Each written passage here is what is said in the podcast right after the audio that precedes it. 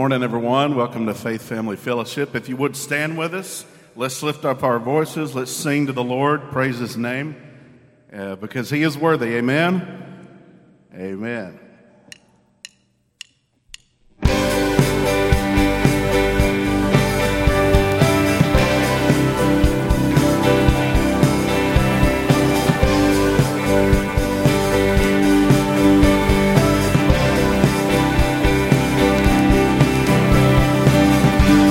The power of sin and darkness, whose love is mighty and so much stronger. The King of glory, the King above all kings, who shakes the whole earth with holy thunder and leaves us breathless in awe and wonder. The King of glory King above all kings.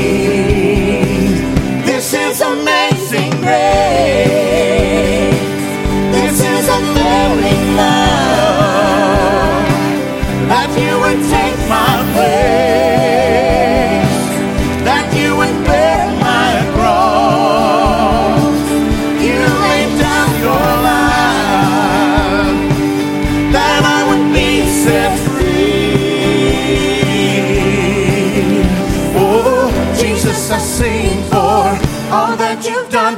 Me.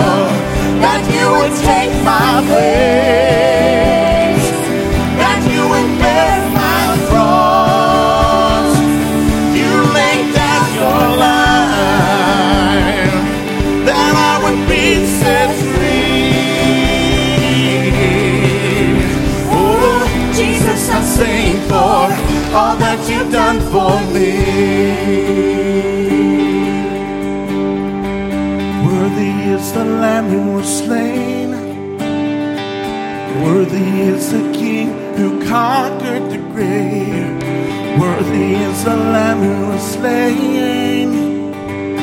Worthy is the King who conquered the grave. Worthy is the Lamb who was slain. Worthy is the King who conquered the grave. Worthy is the Lamb who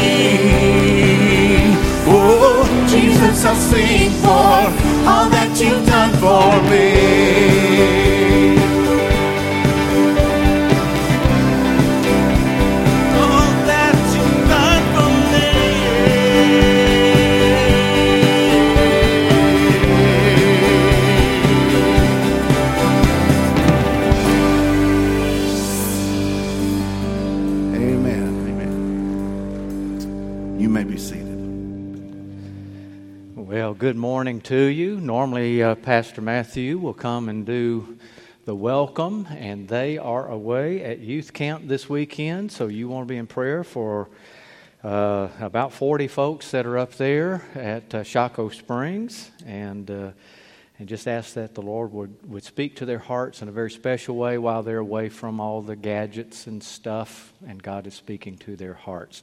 I want to read from uh, 1 Thessalonians 5 this morning when it says, For you yourselves are fully aware that the day of the Lord will come like a thief in the night. While people are saying there is peace and security, then sudden destruction will come upon them as labor pains come upon a pregnant woman, and they will not escape.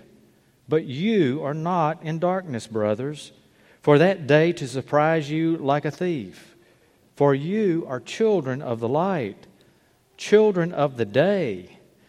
We're not of the night or of the darkness. So then let us not fall asleep as others do, but let us keep awake and be sober. So as we go to the Lord in prayer, I want us to. Uh, we'll be talking about uh, uh, when is it time to go home today, is the title of the message. We'll be talking about God's promise to come and take us back and what kind of people should we be while we are living this life. And He answers that question for us. Uh, so let's go to the Lord in prayer as we pray for our youth. Uh, and Father, we do want to come thanking you that we have great and precious promises. That, Lord, this, uh, this world is a temporary place for us, but you have promised that you will come again and, and you will take us to be with you in a place called heaven. It's a place where Christ is fully the center of all of our attention. We come this morning to, to worship you, and yet we realize there are still things that are pulling at us, things that are on our hearts and minds. And so we ask that in the moment that we have together today, that you would help us to fix our eyes on the author and finisher of our faith, the Lord Jesus Christ. But we also pray for our youth while they're away at camp. This is a a special time for them to be away with many distractions. And I pray, Father, that you would speak to their hearts, that the Holy Spirit of God would illumine their understanding. And while the world is saying peace, we who know Christ are experiencing conflict because of the trials and the troubles of this world. And, and so, Lord, we ask for your help. Help us to be anticipating your soon return, and then, Lord, to be living holy and blameless lives as you've called us to. In the name of Jesus, we pray. Amen. Let me just remind you very quickly of a uh, Q&A about the sale of a piece of our property. It will be immediately after the service in the choir room. Uh, I think the air conditioner's broke in there, so uh, it might motivate you to sell the land so we can buy a new air conditioner for in there. I'm, we'll, we'll see how it turns out. Maybe it'll cool down by the time we get in there. And next Sunday, uh, we'll be voting on that at the end of the service. Uh, it is Father's Day, but it'll take us just a short time to do that. And uh, there's also a parent meeting coming up uh, on the 27th at 5 o'clock. Uh, and you'll want to be there for parents and really anyone interested in our children's ministry. And the last thing I want to say to you is uh, we'll be sharing in the Lord's Supper. If you did not pick up your little cup, your prepared cup that's in the back, when we stand, uh, take a moment and go back there and pick that up so you can celebrate in our communion in a few moments, okay? Let's stand together and continue to worship.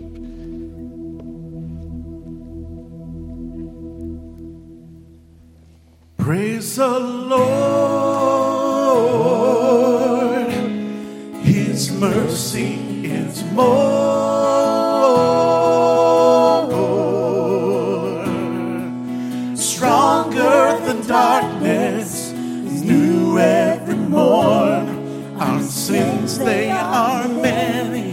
His mercy is more.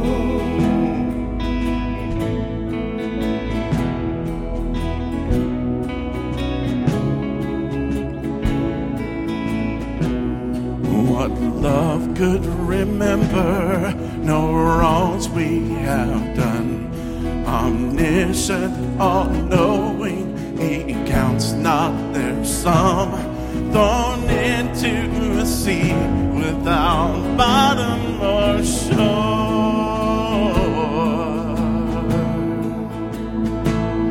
Our sins, they are many, His mercy is more.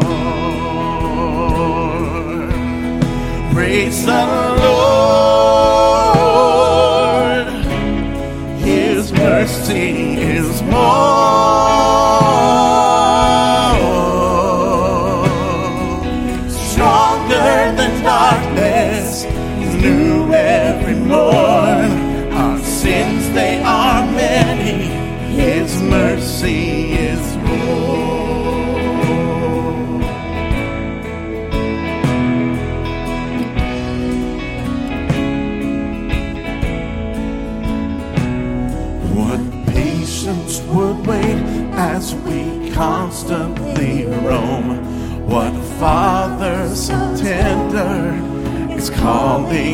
home. He welcomes the weakest, the vilest, the poor.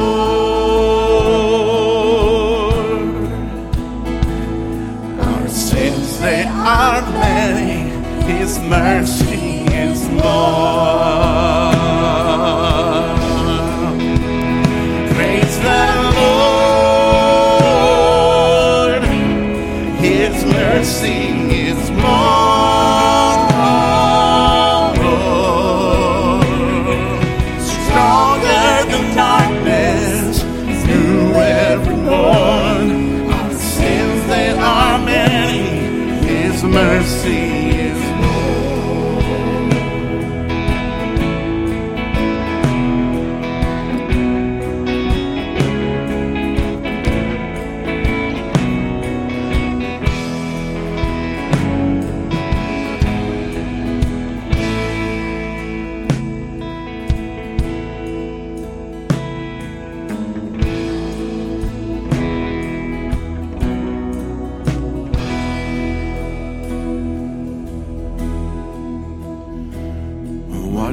Riches of kindness he lavished on us.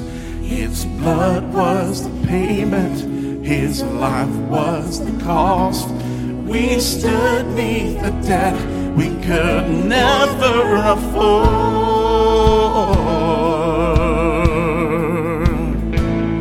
Our sins, they are many. His mercy is more.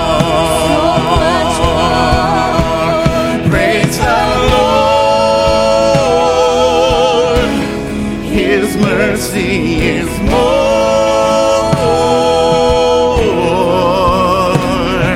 Stronger than darkness through every morn.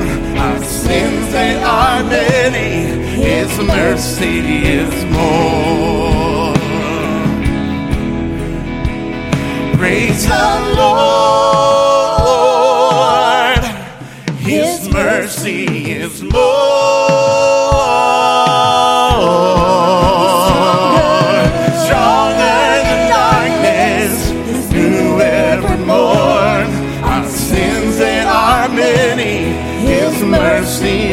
More. Our sins, they are many. His mercy is more. Our sins, they are many. His mercy is more.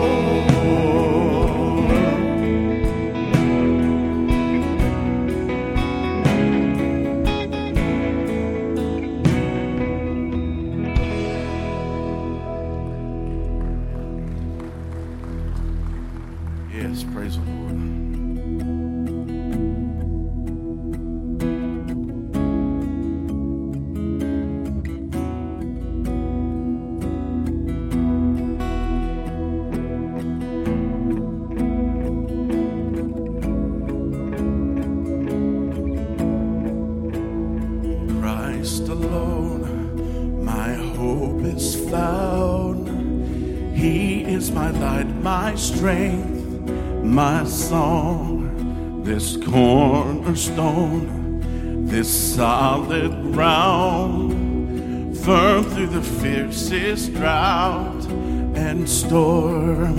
What heights of love, what depths of peace, when fears are stilled, when striving cease, my comforter, my all in all. Here in the love of Christ I stand.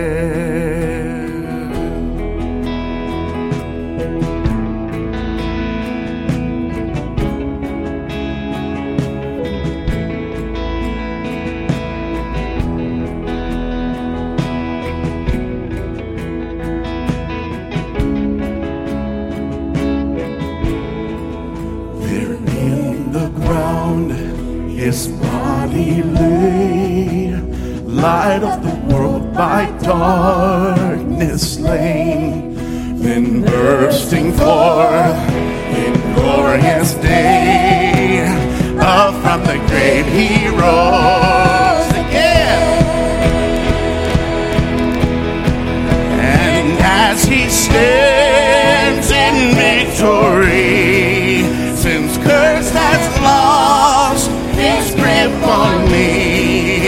for I am his and he is mine, bought with the precious blood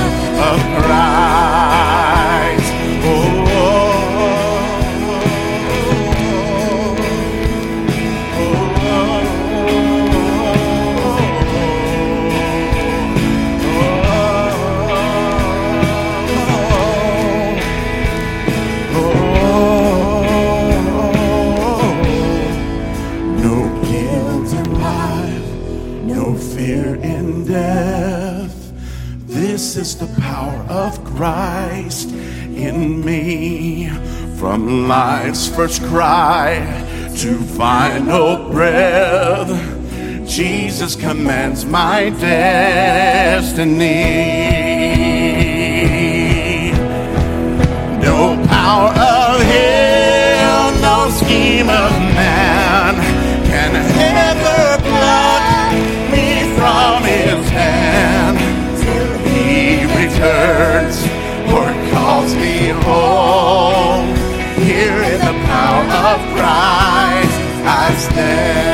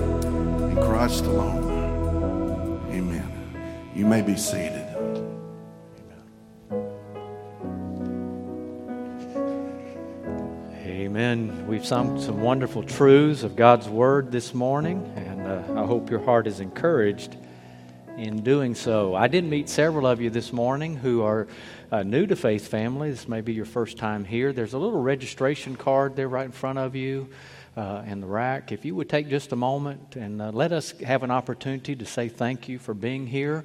Uh, we're still not passing the offering plate yet. There is a basket there and over here. So as you leave, if you just drop it in uh, when you leave, we would appreciate it very much. Uh, we are studying through uh, Second Peter, and we're getting down to the end. Uh, I was beginning to wonder if we would ever make it. I was hoping the Lord would return before I got to the section on the Lord's return. And it may be that it happens even now. And that's what it's about. The title I, have given to it is When Will We Get Home? You know, you've had a good vacation when you're ready to go home, right? I mean, it's not good. You, you, know, if you've stayed a week and you go, I wish we'd stay another week, stay another week. I give you permission to do that. You just see how your boss handles the fact that I gave you permission, okay? But seriously, you're really not ready to come back until you go, Wow, I'm ready to get back home. Well, there is a heart cry in the life of a believer that says, Lord, there's a longing to be with you. There's a longing to be in the presence of the Lord. And so, this text that we're looking at this morning is found in 2 Peter chapter 3, and it's verses 8 through 13. And then, Lord willing, next Sunday we'll, uh, we'll uh, do that last section in 2 Peter. Notice what it says. But do not overlook this one fact. Catch that. It's a fact. Don't overlook this one fact, beloved, that with the Lord, one day is as a, as a thousand years, and a thousand years is one day.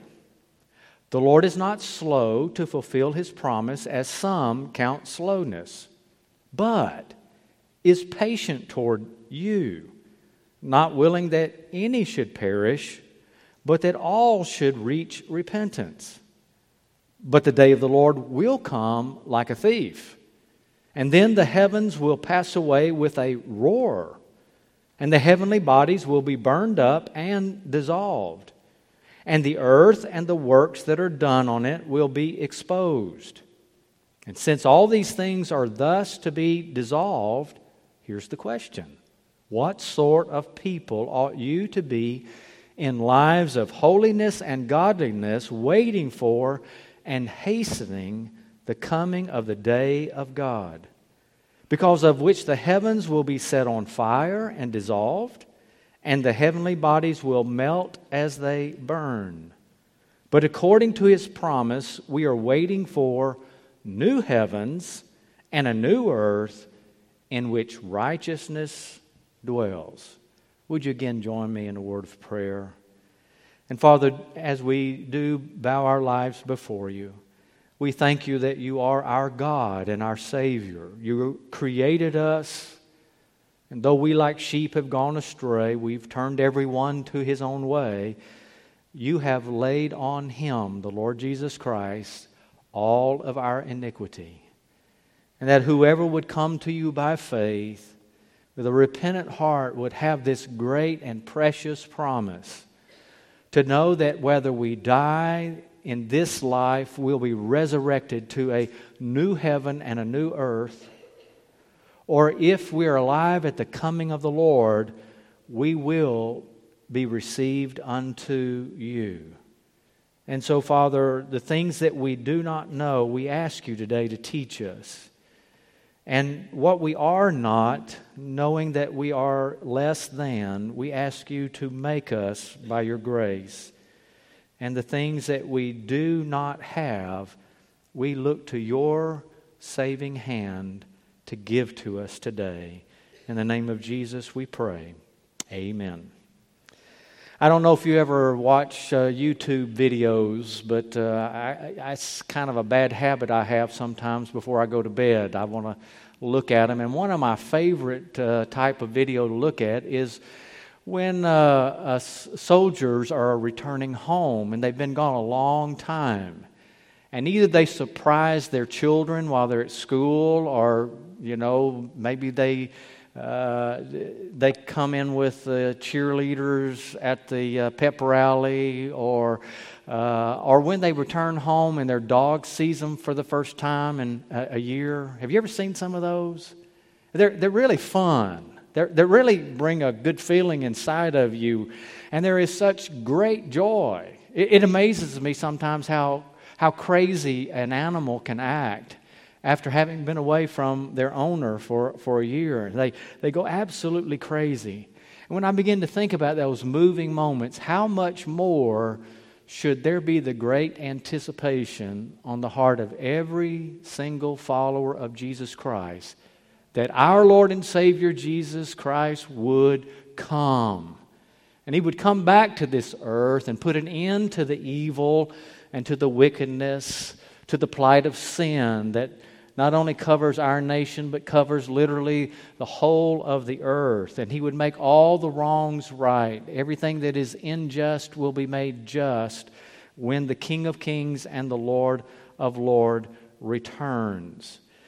And uh, there, there should be that, uh, that expectation. I think the early church, this first generation church, had that kind of expectation. Now, it would seem obvious when uh, the Apostle Paul is writing to the church at Corinth uh, in 1 Corinthians 15. He says, I tell you a mystery, we shall not all sleep, but we shall all be changed in a moment, in a twinkling of an eye, at the last trumpet. The trumpet will sound. There is this, there was among them this expectation. Jesus, as you have seen him go into heaven, will return in like manner. And so there was that early church that expected that. And yet he did not come in their day. But God has left it such that that's the way He wants us to be. But remember, we're writing here uh, in the context of false teachers. One of the things that false teachers were doing is they were coming along and saying, Jesus said He was going to come back, but guess what? He hasn't come back. I don't see Him. I don't even think that He actually came in the first place. And if that be the case in the early church, how much more now that we're 2,000 years post resurrection and ascension of the Lord Jesus Christ? There are those who are saying, Where is the coming of the Lord? And so I don't want you to be discouraged or dismayed or doubting because he hasn't returned. The scripture here tells us how we should view this. And so I'm going to just pull out six statements that are in this passage and uh, it's actually uh, one for each verse that is here. Number one, I would like for you to see that God does not see time as we see time. Now, you and I see time only in a linear way and in a very finite way. Uh, I uh, was talking with uh, Miss Francis back there. You know, a couple weeks ago we sang uh, Happy Birthday to her because she turned 99. And uh, I asked her a moment ago, I said, Now, are you the oldest over at uh, Westminster Village? And she said, Oh, no, I'm not the oldest over there. Really? Okay? That, that, you know, when you and I look at 99 years of age, what do we tend to think? That's a long time. And yet, when you begin to look at life from God's point of view, God looks at it from the viewpoint of eternity. And what he reminds us is, in this verse, uh, it says uh, in verse 8 Understand that with the Lord, one day is as a thousand years, and a thousand years as one day. Here we are, just two days after the ascension of Jesus Christ. Okay? When you and I begin to hear, well, where is this coming? Well, from God's point of view, from the Father's point of view, it could be seen only as two days. Actually, this is a, a metaphor, and he's trying to just to get us to see that with God, time is different. He looks at it eternally. Uh, this is an Old Testament truth as well. In Psalm 90 and verse 4, it says, For a thousand years in your sight, Lord, are but as yesterday when it is past, or as a watch in the night. So you and I have a hard time thinking in terms of the way God thinks. God could have created the world in a second. He didn't have to create it in seven days, did he? But God chose to do that according to God's great wisdom. But what effort, what more effort would it have taken God to speak the world into being in just a moment? And so God does things the way He does according to His great wisdom. You see, he, there was an original call for, from the people of God in bondage in Egypt when uh, Moses was born. And uh, God could have delivered uh, Israel out of Egypt in just a day. And yet, it took more than 80 years and actually 120 years before they went into the promised land. You see, with God, time does, He doesn't ask us to look at our calendar what he is asking you and I to do is to look at his calendar and to know what God's up to is according to his timetable. It was in the fullness of time that Jesus was born, and he will come in the time when the Father says it is time for uh, time as you and I know it to end and a new beginning to take place. But secondly, in verse 9, God is patient to give opportunity for repentance. So, why is God waiting? The verse 9 says, The Lord's not slow to fulfill his promise in the way that we count slowness. Not taking a long time for God, but God in waiting, notice what he says, is patient toward you, not willing that any should perish, but that all should come to what? Repentance. Now, you know what that word means. It's not a, it's not a word you will hear on the uh, news program at uh, 5.30 in the evening. It's a, it's a Bible word. It literally means to change your mind. It's changing your mind and heading into a different direction. It's, I was headed this way, and I turn and I go that way. Becoming a follower of Jesus Christ requires us re- to repent. Jesus said that himself. He said, Except you repent, you will perish. And so God tells us, as he did through the Apostle Paul when he was talking to the church at Ephesus or the elders at Ephesus, he said, there, This is what's required repentance toward God. You're doing life your own way, and you repent and turn toward God and place faith in the Lord Jesus Christ. That's the essence of what it takes to become a follower of Jesus to repent toward God, turning away from sin and self, and place faith in the Lord Jesus Christ. And so he says he's being patient that, that we may come to repentance toward God.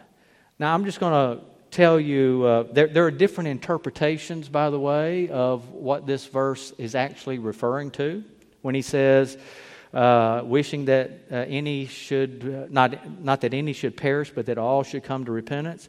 I'm going to do just a quick grammar lesson, okay? In, in the Greek uh, text, when you see these uh, three words and you see that they're all the same case, number, and gender, you know what it says? It says they're all in agreement with one another. Now, what are you talking about? Look at, look at the word you when it says is patient toward you. Who's the you there? It's the believers that Peter is writing to.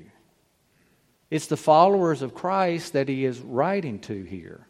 And he says, To you, not wishing that any of you, is what he's saying. Any of you who are his children, any of you are God's children, but that all of you should come to repentance.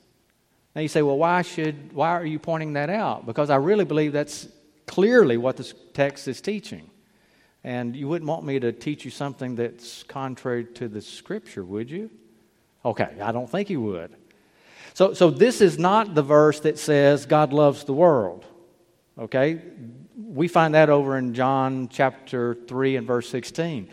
This is the verse that God is really telling us I'm waiting and I'm being patient and I'm showing my kindness to you who are my children so that you will come to recognize I've called you to live, as we're going to see in just a moment, lives that are holy and blameless.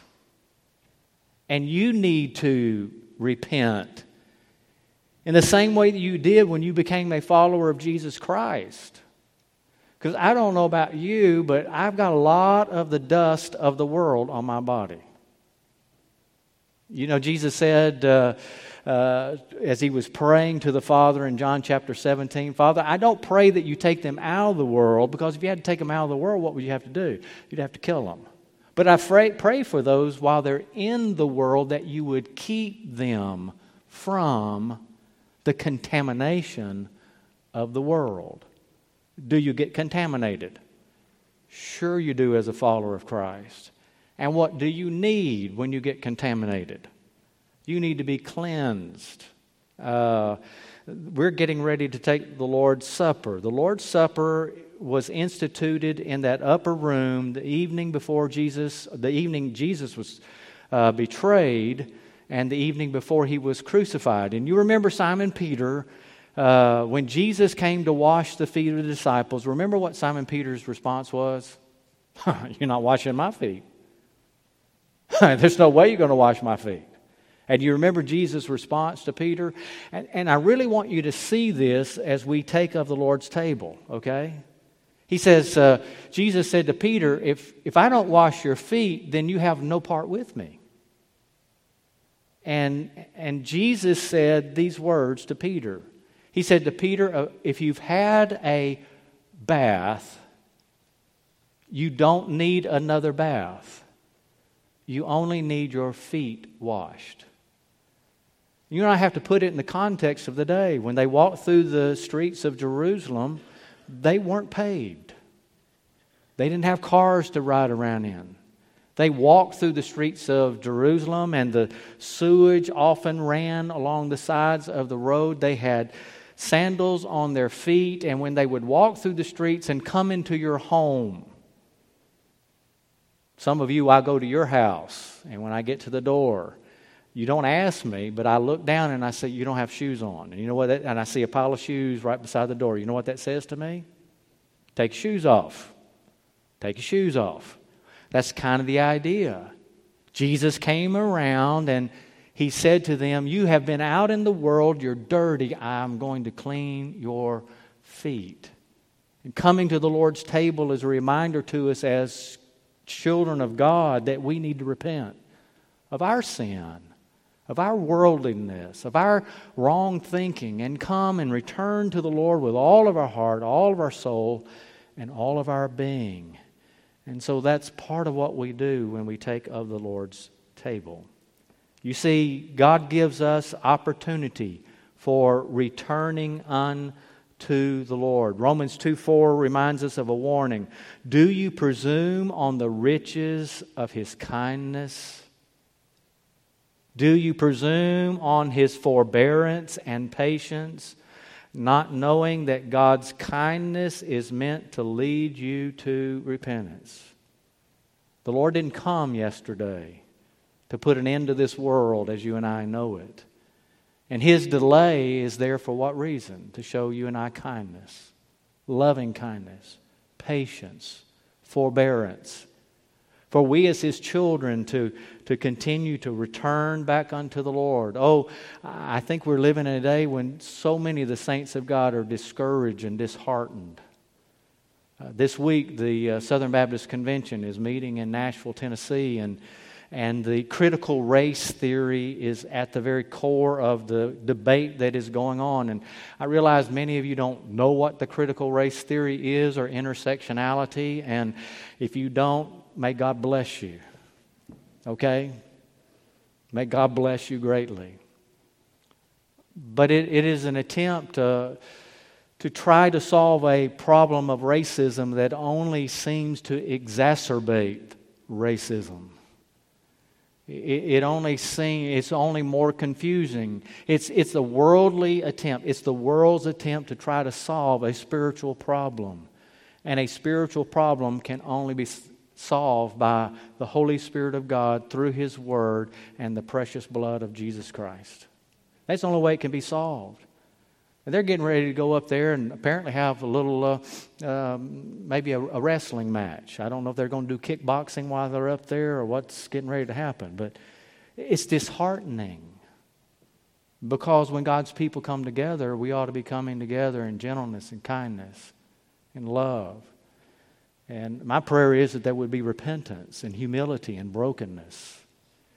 And that we would present to an unbelieving world that, uh, you know, while we, while we don't agree, uh, we believe that there is a Savior who has the answer.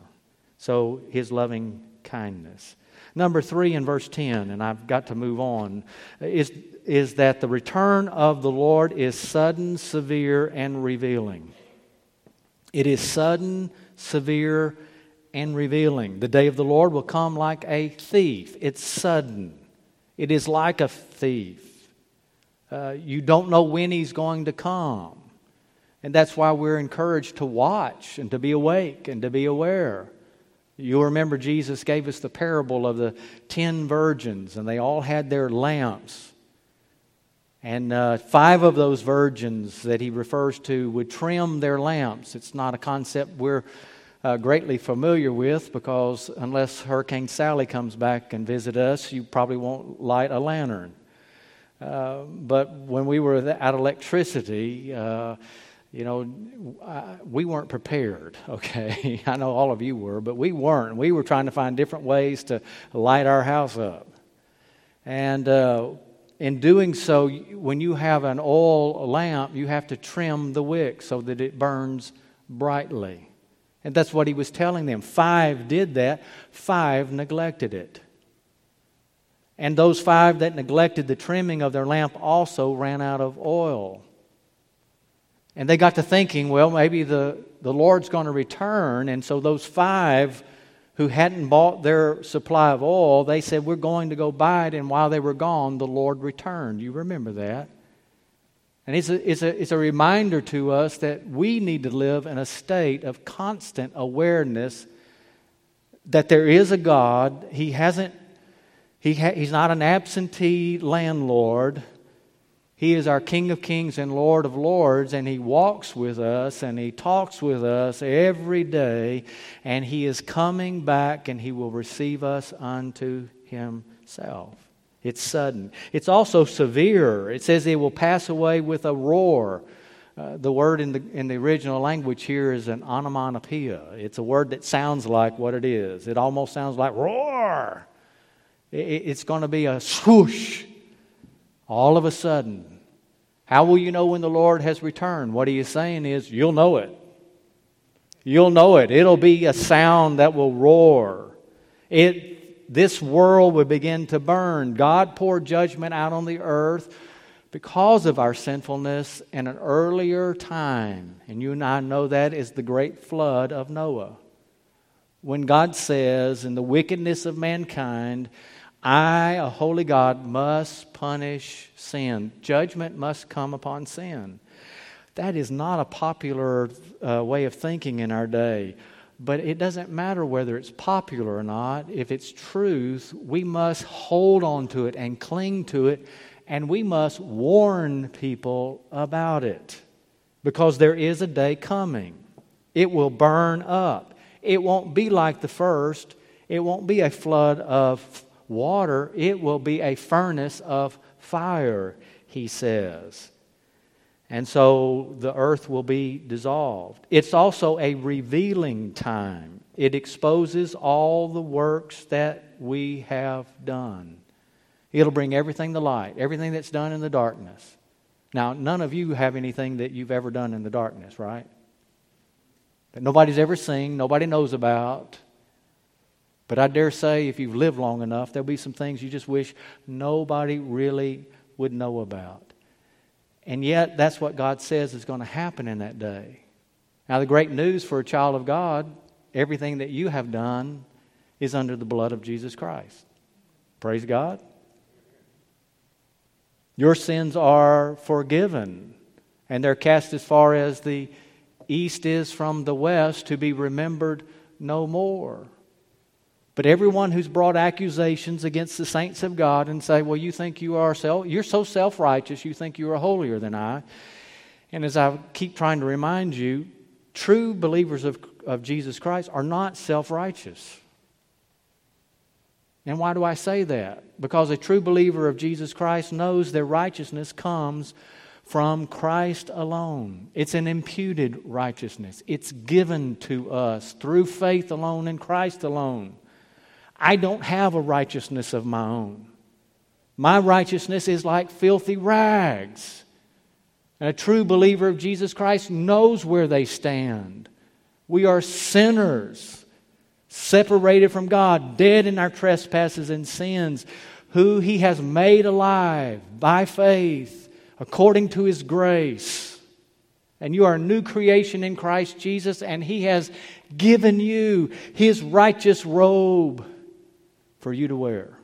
So that when God the Father looks at you, He views you through His Son, Jesus Christ. But there's a day coming when the world who has said, oh, all you, all you, you're not, you should be, every act that they have done will be exposed. And they'll know that they're guilty. They'll know that they stand before a holy God undone and naked. The scripture tells us, Jesus talking in Matthew 24, he says, Concerning that day and hour, no one knows, not even the angels of heaven, nor the Son, but the Father only. As it was in the days of Noah, so will it be the coming of the Son of Man. For as in those days before the flood, they were eating and drinking and marrying and giving in marriage until the day when Noah entered the ark. In other words, life was just going on. Noah had preached for 120 years, warning, warning, warning, warning, warning, and they totally ignored Noah. They were unaware, verse 39 says, until the flood came and slept them, swept them all away. And so will be the coming of the Son of Man. And then later in verse 42, it says, You do not know what day your Lord is coming. Number four, in light of his sudden return, we are to live holy and godly lives. This is the message, I think, for the church. The church needs to understand, in light of this truth, in light of this promise, in light of God's patience and his understanding, and his grace and mercy to us, what should we do in response? He says we are to live holy lives. In 1 Peter chapter 1 and verse 16, remember he says be what? Holy, for I am holy. Live separated. That's what that word holy means. A separated life. A life unto Christ. Be different than everybody else. It's hard, kids, when mom and dad tell you you're not supposed to be like everybody else. And when dad would say, Remember whose name you are representing when you are out in the community. You know, he was talking about his. But remember whose name you and I are representing when we are walking in this world as followers of Christ. The name of Jesus goes with us. And are we, are we bringing down the name of Christ? Are we impugning the name of Christ by our disobedience, by our breaking the word of God, being disobedient to the call of Christ. Paul instructed young Timothy, uh, Titus rather, who was a pastor on the island of Crete. And he said, For the grace of God has appeared, bringing salvation for all people, teaching us, training us to renounce ungodliness and worldly passions. And how are we to live then? Put off all of this, put on self control, uprightness, and godly lives in this present age, waiting for our blessed hope. That's the coming of the Lord. Our blessed hope and the appearing of the glory of our great God and Savior, Jesus Christ. You see, as we wait for the Lord's return, we shouldn't anticipate that, uh, you know, God's just gracious and He is kind. But remember that it is in the kindness of the Lord that He leads us to repentance. So, number five, given the severity of His return, we should live anticipating and advancing it, His return. Notice what it says waiting for and hastening the coming of the day of the Lord, knowing because of what is coming. It says waiting. It's, it's waiting with anticipation, it's, uh, it's not falling asleep, it has that expectation. I can remember when uh, my son was young, I'd take him and a friend or two of his out to watch a meteor shower. You know, we'd go up on top of the mountain when we lived in uh, western Arkansas, and we'd be in the back, the bed of the pickup truck, and you know, when's the peak of the meteor shower going to be? Well, it's going to be at two o'clock in the morning. Try keeping two or three boys awake at that time. The only way I found to do it was tell them scary stories. Okay, keep them awake. Eventually, they would just fall asleep, and I'd have to nudge them. Wake up, guys! Here it comes. You know, and there they would just and watch it. You see, you have to you have to expect it. You have to be awake and watch for it. And God is calling for His children to watch and be aware. I wonder this past week if you were to actually to be honest and say, how many times this did this past week were you looking for and expecting the return of the Lord? Well, I was busy doing this, I was busy doing that, I was busy watching this, I was busy eating this, and you could think of all the things that were going on in your life, and I dare say most of us did not think about it. I had the fortune of preparing the message, so I thought about it a lot. But the reality is, God wants us to wake up every day with an anticipation this might be the day. It would be a great day for believers in Jesus Christ. Looking with expectation. Secondly, here he says hastening. It's speeding up. How do you speed up the return of the Lord? Well, I can't answer that for you, except to maybe just share this one verse with you. Because I realize God is sovereign. He has set the time in His own mind and in His own heart and in His own soul. But notice what Matthew 24, Jesus speaking here in verse 14, and this gospel of the kingdom will be proclaimed throughout the whole world as a testimony to all nations, and then the end will come. I love seeing our Brazilian family here with us who speak Portuguese so beautifully. And Portuguese is maybe the most beautiful language, I think, on the planet. It rivals with French in my mind, okay? But, uh, you know, we went down a mission trip down to uh, Colombia a few years ago, and we were we went into Brazil. I've been to Brazil. What about two miles? I think we went into Brazil, and we went into Peru as well. And we went about, what, mile into, we didn't even go a mile into Peru, did we? Okay, and we were in Colombia. We went a lot of miles in Colombia. But we were down there and we were with an indigenous group. That means far back as we can go, they've lived there. And uh, they spoke a, a different dialect, a different language actually than what was being spoken. And and they were hearing through their people who had come to faith in Jesus Christ, who spoke Spanish very well, they were hearing them share in their own language and in their own tongue and their own culture that Jesus Christ came and died on a cruel cross, was buried three days, rose again from the dead, and anyone who will call upon the Lord Jesus Christ will be saved. This is the process. But there are thousands of people group around the planet who have yet to hear. They've yet to hear it in their own language. And there may be a young boy, a young girl, maybe an old man or an old woman. It may be Janet and me. You know, I can't speak the, the English language very well, but God may call us to go to another place around the planet in order to speak the gospel to someone so that they may hear. And so you and I hasten the coming of the Lord. But there's a third thing that's here, and that is repenting. There's repenting.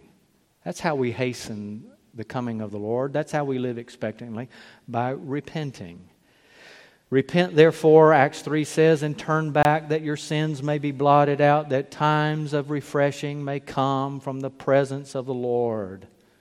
That's what God is longing to do in the life of His people, and God is calling us to that. Lastly, his return will inaugurate a righteous eternity. Amen. There's a day when all this that you and I know that's trials and tribulations and struggles and hardships and misunderstandings and f- offending and having to forgive and hurting and being hurt, all that will be gone. It says, according to his promise, we're waiting for new. It's a new kind. There are different words in the Greek text for new, and this one means a whole new kind. It's not like the old earth. It's not like this earth. It's going to be new. This one's pretty beautiful. That one's going to be better, is what he is saying.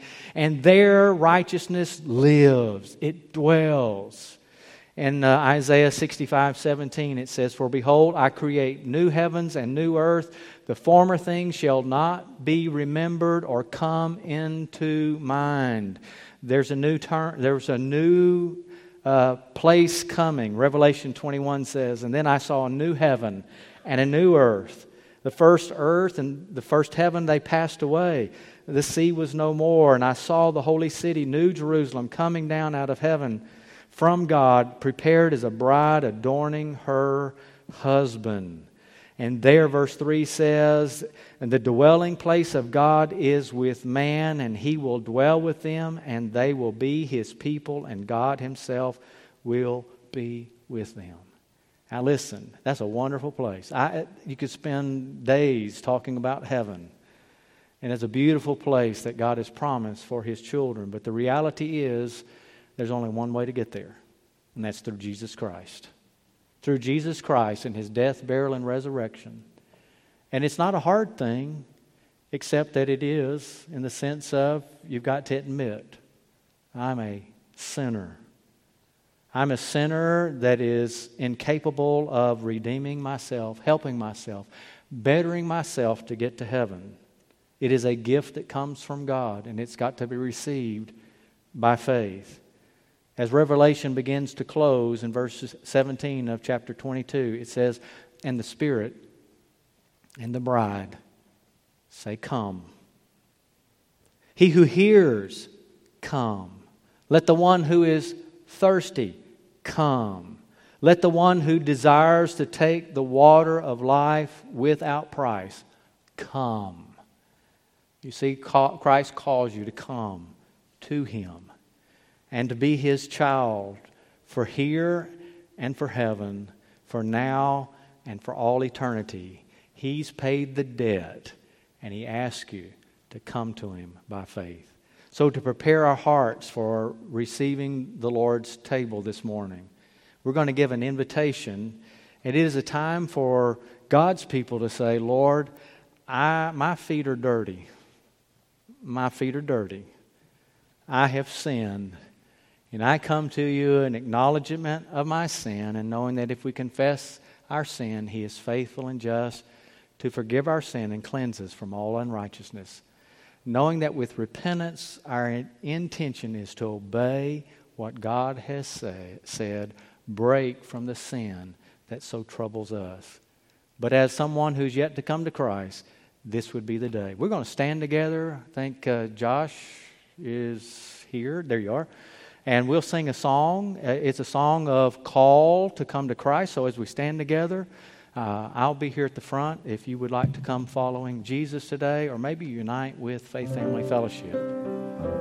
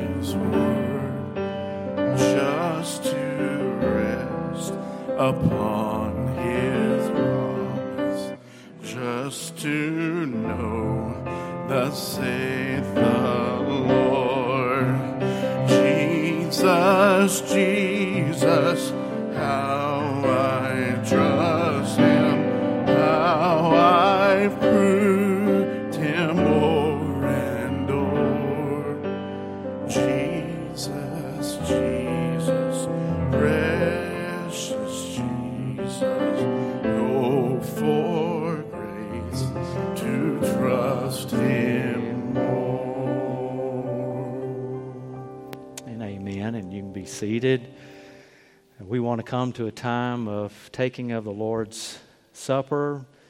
And uh, I know things are a little bit different still in that we have these prepackaged uh, little cups that uh, we are using just to keep us a little safe. And, and so, if you want to participate in the Lord's Supper, you know Christ is your Lord and Savior.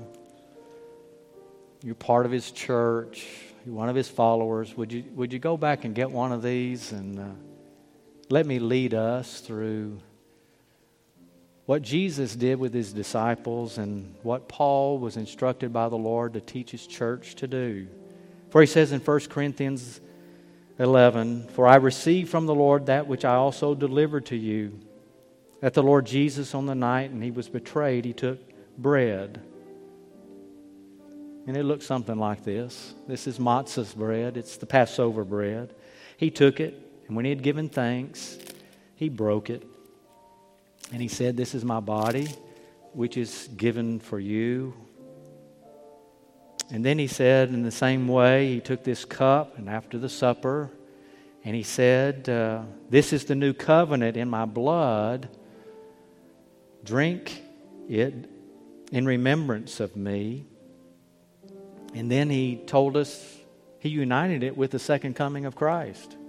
Notice what he said. For as often as you eat this bread and drink this cup, you do show the Lord's death until he comes. Jesus was telling his disciple, I'm coming back. He's telling you, me, I'm coming back. What kind of people ought we to be expecting his return?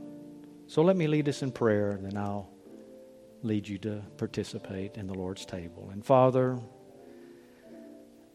there's not one of us in here that's righteous in ourselves, Lord, for we are. We probably understand better than most on the planet.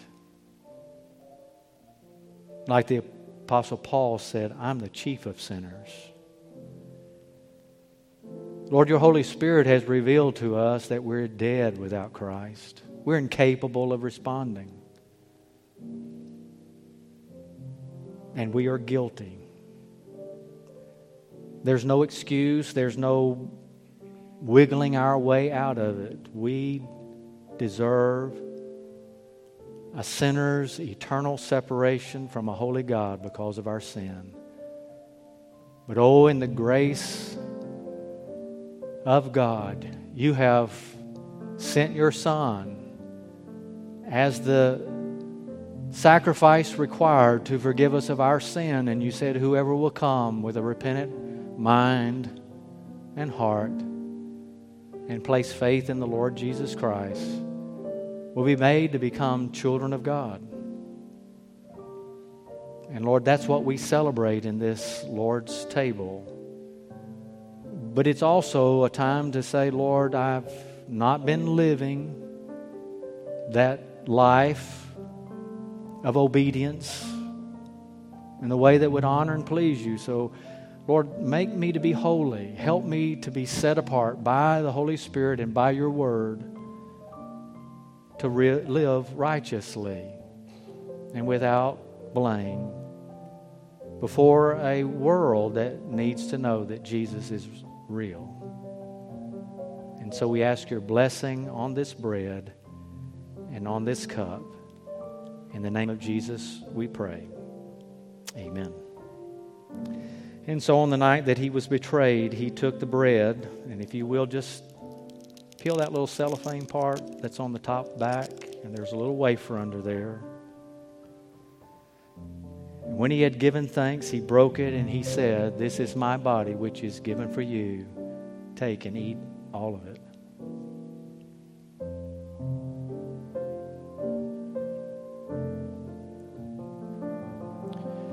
You see, as true believers,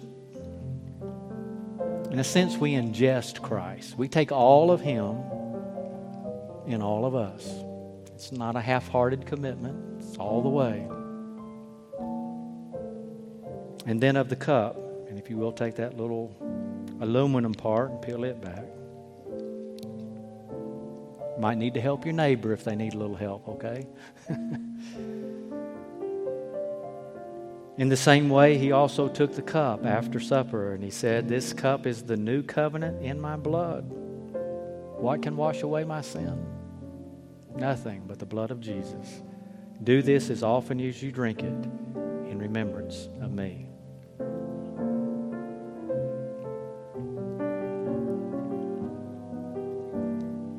This is just a refresh reminder that we have received Christ, and He's our life. He's our sustenance. He's our hope. He's our help. He is all in, in all for every believer. Uh, as I said, we have a special call business meeting next Sunday. Uh, it's in regards to selling our furthest, most east property here. Uh, we have a Q&A time immediately after the service. Uh, those of you that are guests, uh, you, you want to get out of here, I know. And if you got kids, maybe not all of you want to stay. Uh, all of you are welcome to stay. Uh, but if you would like to come back and we'll kind of explain to you, uh, we have been offered, we weren't actively seeking to sell it, but we've been offered $450,000 for that. We have a lot of needs, both here on the campus as well as ministry needs that, that would help us greatly with. And, uh, and so uh, we as a church body will have to vote on it. We'll vote on that on the 20th. And uh, it'll be just a yes or no vote for it. And then uh, the following week, we have our, our quarterly business meeting. uh, which will be to approve our budget. So I thank you for being here. I hope it's been a blessing to you. God bless you, and you're dismissed unless you want to.